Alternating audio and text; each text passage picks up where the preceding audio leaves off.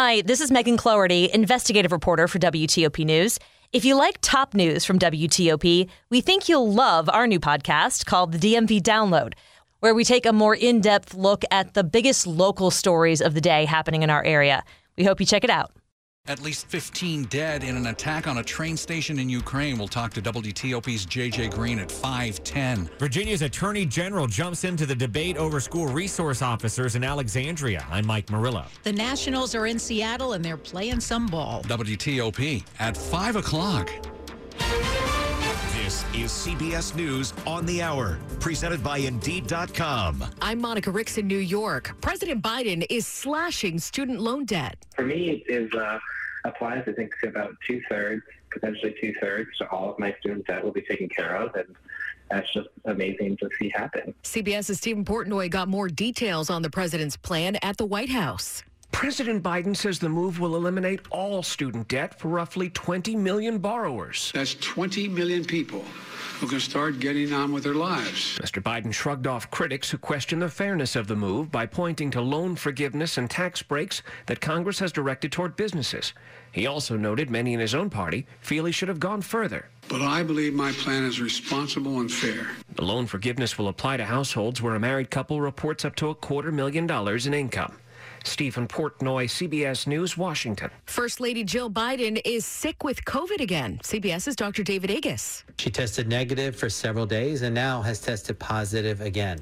This rebound case, if you will, happens in 30 to 40 percent of individuals estimated, and it probably reflects too short a Paxlovid treatment course in those individuals. The First Lady's not feeling any symptoms right now, but will stay in isolation in Delaware. In Mississippi, heavy rain and flash floods are pummeling, are, are, are pummeling the state, and officials say people are evacuating. Checking all the county roads, state highways, we're trying to make sure everybody's kids get home safe today, that the buses don't go down any flooded roads or anything like that. So we're closely monitoring all the school buses. Flood warnings are also in effect in Louisiana. A Texas police chief could be out of a job soon for his botched response to the Uvalde school shooting. Correspondent Janet Shamlian. Board members are considering whether to fire school police chief Pete Arredondo, and it comes exactly three months after the shooting at Robb Elementary. Frustrated parents have been calling for his termination. They want to hold him accountable for the response and the 77 minutes it took for law enforcement to breach that classroom. In Boston, Mayor Michelle Wu raised a flag today to honor its Ukrainian community as Ukraine celebrates its independence. Residents across Boston from all backgrounds and communities have come together to stand in solidarity with Ukraine and the cause of freedom. It's been six months since the war started there. Today, Russia used Ukraine's Independence Day to launch a rocket attack on a train station. At least 15 people died. Check your chicken tonight before starting dinner. There is a big recall on Perdue's frozen, ready to eat chicken breast tenders that are labeled gluten free. People are finding small pieces of plastic and blue dye in it, but so far, no one's been hurt. This is CBS News. If you need to hire, you need Indeed. Their end-to-end hiring system helps you attract, interview, and hire candidates all in the same place. Visit Indeed.com slash credit. It's 5.03 on WTOP on this August 24th, 2022, a Wednesday. It's hot, 90 degrees in D.C.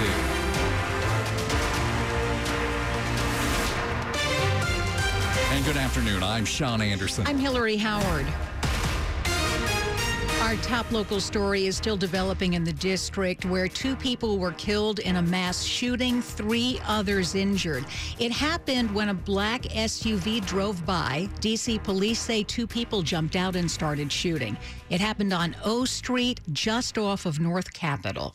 Just before 1 p.m., 3rd District a station received a call for a shooting. Started hearing this loud pounding with deep bass. It almost sounded like uh, construction equipment. Glenn is an artist who could see the shooting scene from the front of his studio. It went on for at least 20 pounding sounds, at least that. It wasn't like four or five. The count is uh, five people were shot, uh, two people were are deceased. Executive Assistant Police Chief Ashan Benedict says they believe this was drug related. This appears to be an open air drug market. MPD routinely polices this area and makes arrests for narcotics violations. This is what we get to deal with every day. And this is the nation's capital? At First to Know Northwest, John Domen WTOP News. 504. Campaign 2022 now on WTOP. And the results of a recount in the Democratic primary race for Montgomery County Executive have been certified. Let's go to WTOP's Michelle Murillo. Challenger David Blair gained three votes during the recount, but that still left incumbent executive Marc Elrich with a lead of 32 votes. But how did candidates get more votes while recounting the same ballots? Attorney for the Montgomery County Board of Elections, Kevin Karpinski, says some votes were not counted because they were over or under votes where people wrote too much or too little on the ballot and the computer couldn't read it, but the vote could be figured out in a manual recount. When you actually look at the ballot, a human looks at the ballot, you can ascertain that the voter intended to vote for a particular person. This afternoon, Blair conceded the race and released a statement saying he wished Elrich well over the next four years. Michelle Murillo, WTOP News. New this afternoon uh, in a story you're hearing first on WTOP. Virginia's Attorney General is getting involved in a debate on whether Alexandria should or should not have school resource officers at schools.